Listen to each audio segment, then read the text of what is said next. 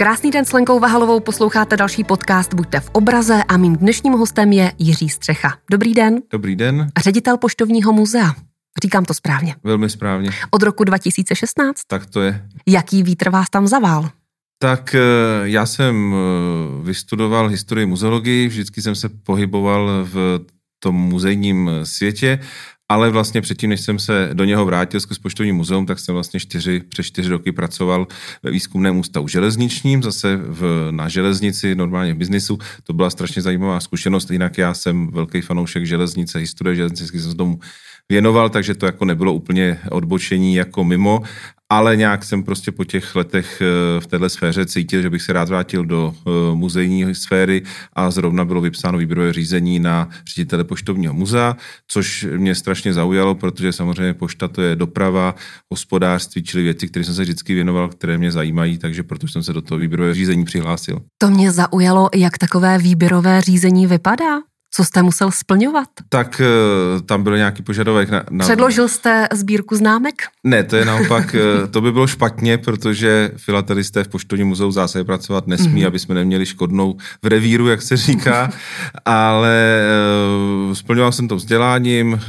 Já jsem předtím pracoval také v Národním technickém muzeu nějaký čas u železniční sbírky jako ředitel železničního muzea, Národního technického muzea, takže to do sebe nějak zapadalo. Byl jsem Nejdřív jsem teda musel udělat samozřejmě životopis, motivační dopis, hmm. bez toho to dneska nejde. A potom se mě pozvali vlastně e, moji budoucí nadřízení na pohovor.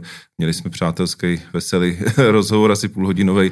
A vlastně pak po několika dnech mi volala paní personalistka, že mě přijali. Takže taková je cesta do Poštovního muzea.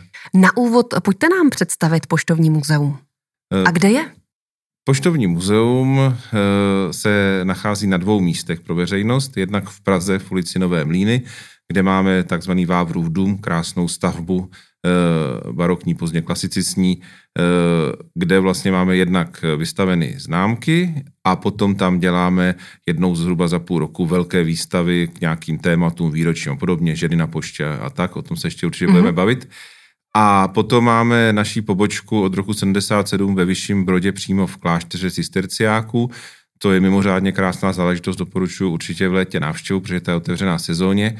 A tam jsou vlastně představeny dějiny poštovní správy, takže od poslů přes kočáry vlastně až po současnost a včetně telegrafování, telefonování a dalších věcí, které vlastně s poštou souvisí. Ta expozice je poměrně velká a uh, srdečně do ně všechny, všechny návštěvníky zvu.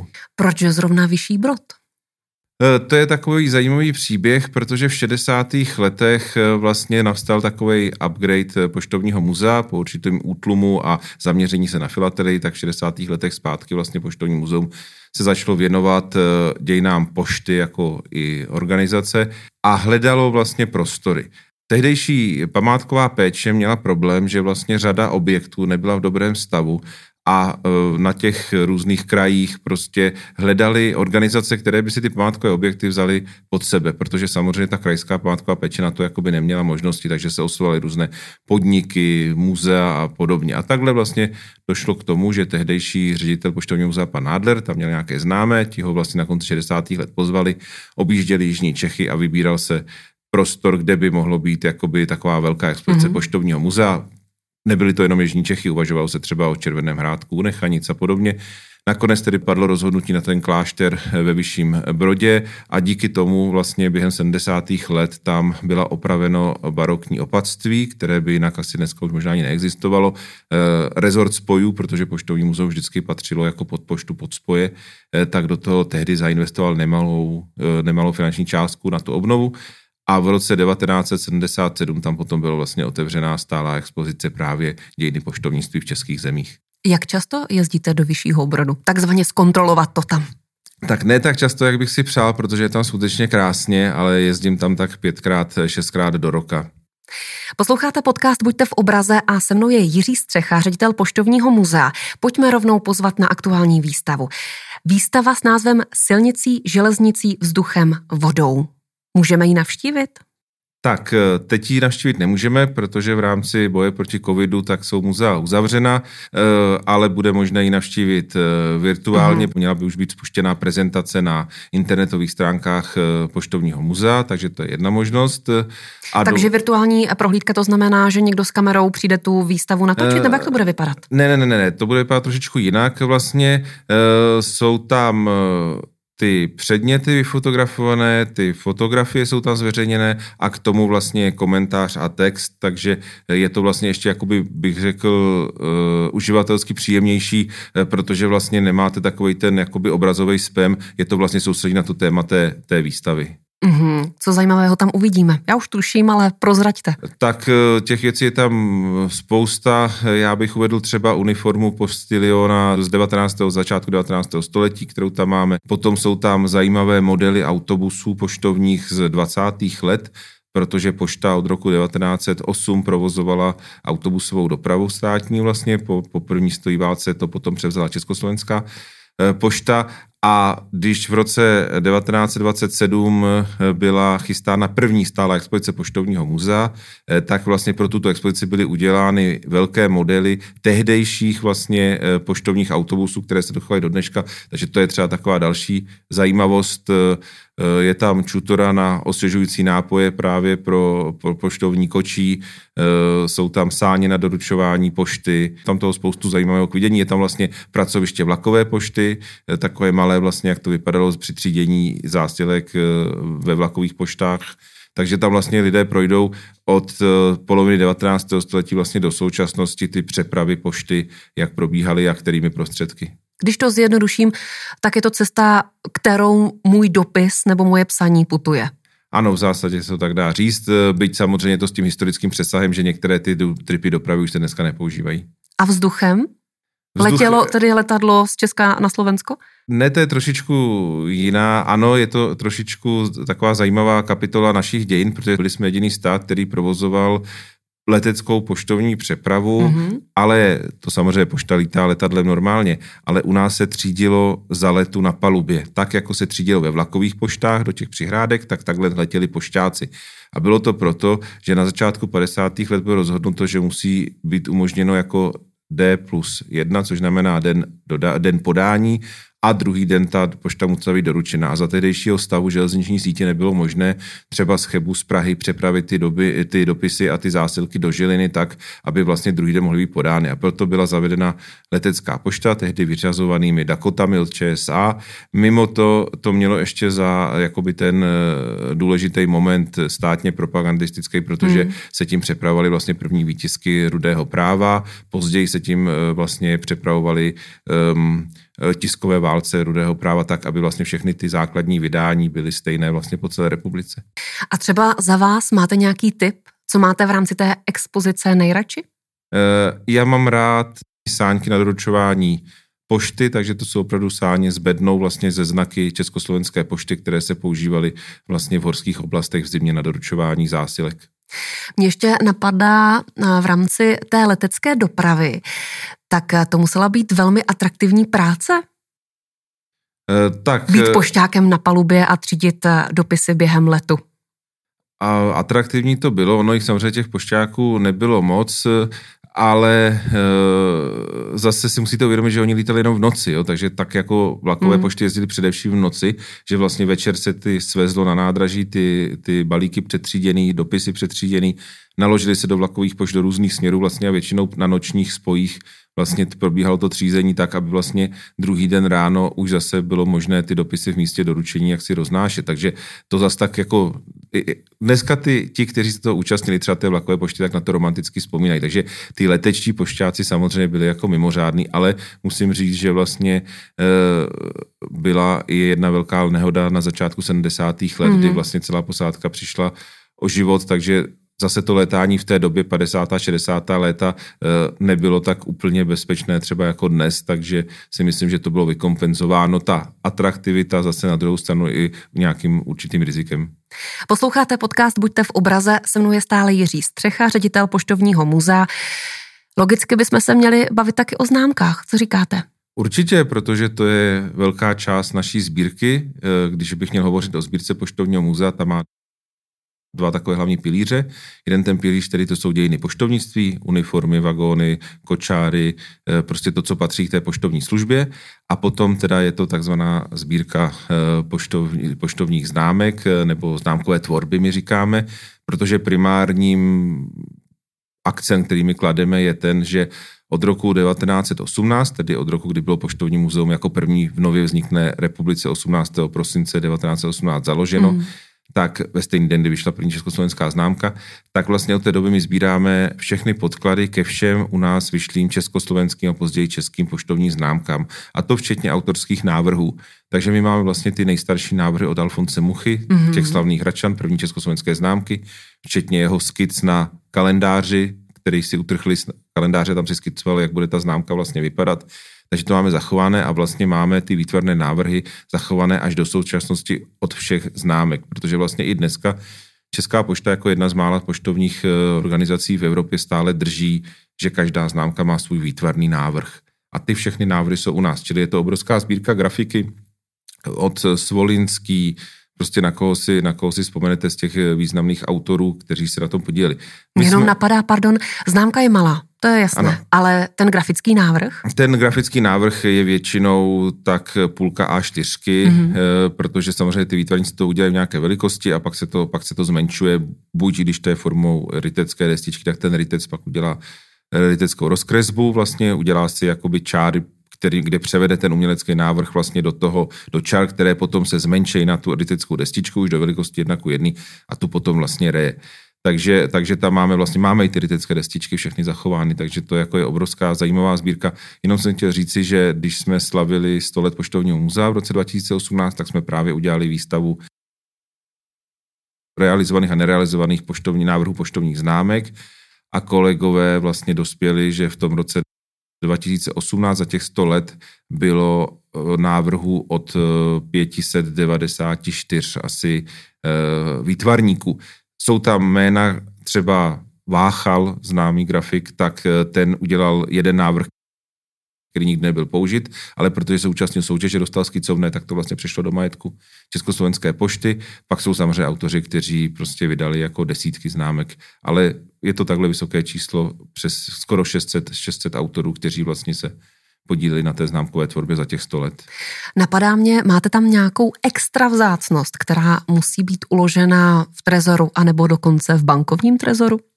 Tak, my máme vlastně na celou známkovou tvorbu takový e, trezorový depozitář a v tom trezorovém depozitáře jsou ještě trezory na ty nejzácnější známky, protože v průběhu těch sta let se k nám do muzea dostali různými cestami, ať už to byly e, dary od úmrtě e, nebo, nebo i konfiskáty třeba za druhé světové, po druhé světové válce, e, tak e, se k nám dostaly známky jakoby vzácné. Asi takový nejvzácnější, který bych teď zmínil, je e, osmdesátý blok modrých Merkurů. Mm. Modrý Merkur byla známka v roce osmnáct set padesát jedna vydaná v Rakousku jako poštovní novinová známka, kdy vlastně se rozesílal tisk, tak na to byla speciální teda jako známka. Byli jsme první stát tehdy, který vlastně poštovní novinové známky zavedl. Tak to je taková jako rarita. A ta první emise modrých Merkurů, tak vlastně se jich nezachovalo nikdy moc dohromady, protože se dostali na ty noviny, s těma novinama potom ten člověk, že ho samozřejmě, nebo jeho služka zatopili, takže ty se nezachovali, takže jako jednotliví se zachovali, pak někdy, když se třeba posílal balík novin, tak se to vyfrankovalo tím, že tam je třeba, já nevím, osm těch modrých Merkurů dohromady přeražených. A my se nám se zachoval vlastně jakoby pozůstatek, protože ty původní bloky byly sto bloky těch mm. známek a z toho se teda odtrhal dvacet známek a osmdesátý blok. Dlouho to byl vlastně největší známý jakoby známkový blok Merkuru. Nedávno český filatelista koupil ze zahraničí sto blok neroztrhaný, tak to je vlastně taková rarita. Teď jsme měli výstavu, bohužel jenom krátce v prosinci v Národním muzeu filatelistickou, kde vlastně ty oba sto blok a osmdesátý blok byly viděný poprvé takhle pohromadě, takže to bylo jako velice zajímavé. Jakou částku si připravit na takovouhle raritu? To neumím ani odhadnout hmm. přesně, ale je to v řádu milionů korun. Vy osobně vlastníte nějakou zajímavou sbírku nebo zajímavou známku? Poštovní známku? Ne, já žádnou poštovní známku nevlastním, byť moje babička, která bydlela na Královských Vinohradech v Praze, tak se ze mě snažila udělat filatelistu, protože měla pocit, že to chlapci z dobré pražské rodiny pra, patří, ale skutečně se jí to nepodařilo, protože, protože já musím říct, že občas dělám legraci s filatelistů a říkám, že věci, které ohrožuje průvan, mě jako tak úplně nezajímají, což samozřejmě není úplně pravda, ale já jako nezbírám nic. Já se ve svém volném času věnuju hodně dějinám železnice i práci s muzejními exponáty provozovanými, s lokomotivami, vozy. S přáteli jsem členem taky klubu Ozubnicové dráhy v Kořenově, kde máme soukromé spolkové muzeum, takže to je takový jako můj, můj koníček velký, takže jakože bych přímo něco sbíral, tak nezbírám. A já musím říct, že nejsem úplně systematik, takže, takže si to nedokážu představit a obdivuju ty lidi, kteří to mají takový jako přesnej, přesnej pořádek. Jediný známky byste u nás doba našla, ano, máme malé album po dědečkovi mé ženy, ale nic zácného, už jsme to nechali prověřit a nic zácného tam není. A doporučil byste třeba sbírat známky ze současné doby? Budou mít někdy nějakou cenu? Určitě to má jako význam, protože ta známka to je vlastně takové jako malé umění dostupné pro každého. Takže tam jde otázka, na co se zaměřit. Jo. Jsou lidé, kteří prostě sbírají Československo a Českou republiku, takže prostě sbírají to, to, to, co jako vychází, tu produkci, ale pak jsou lidi, kteří se třeba zaměřují celosvětově na nějaký téma. Doprava na známkách, máme tady zvířata na známkách, příroda, prostě třeba stavby na známkách, jo. A k tomu vlastně pak existují katalogy a jde to jako dozbírávat, není to nějak extrémně drahé. Takže třeba tohle jako jsou jako zajímavé věci.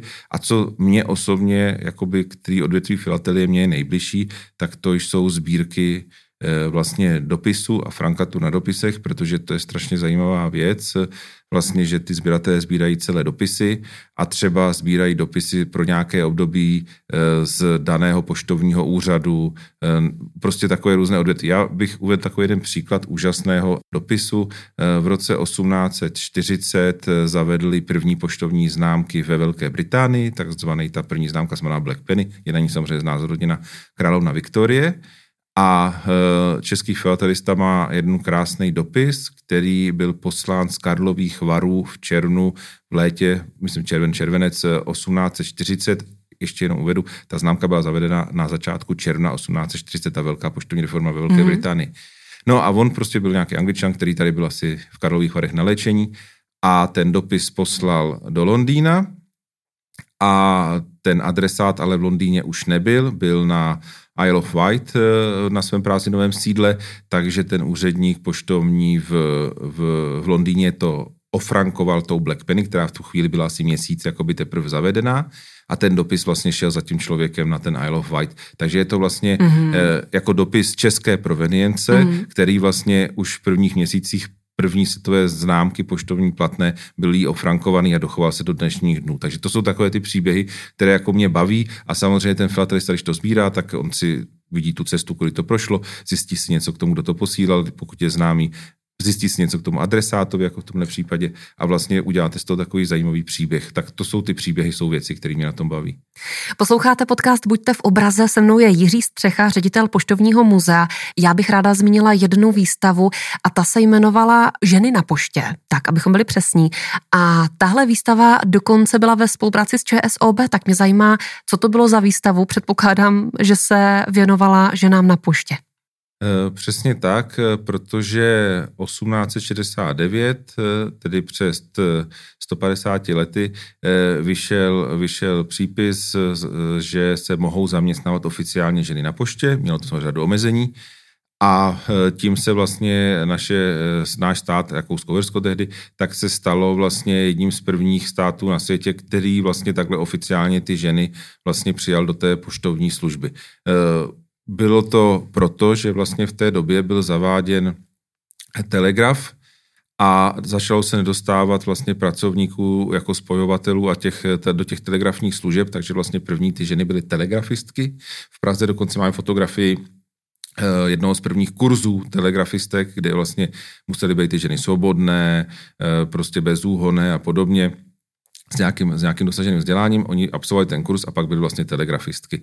Takže zapisovali vlastně v těch velkých sálech, byli na těch jednotlivých telegrafních linkách a zapisovali ty zprávy a mm-hmm. distribuovali je. Jo. Takže takhle vlastně přišli. Potom později se dostali zase do telefonních služeb, že se s nich staly spojovatelky a podobně. Ale zase jako otisk žen v poštovní službě je mnohem starší, protože v té době a už jako řadu, řadu desetiletí předtím fungovaly takzvané dědičné poštovní úřady v době, kdy ta pošta byla jakoby takový spíš pro služby státu, tak byly vlastně poštovní úřady, kde se přepřahalo, kde se třídila ta pošta vlastně a za nějakou zdárnost byl další poštovní úřad, že jo, takhle to třeba bylo mezi Prahou a Vídní a podobně.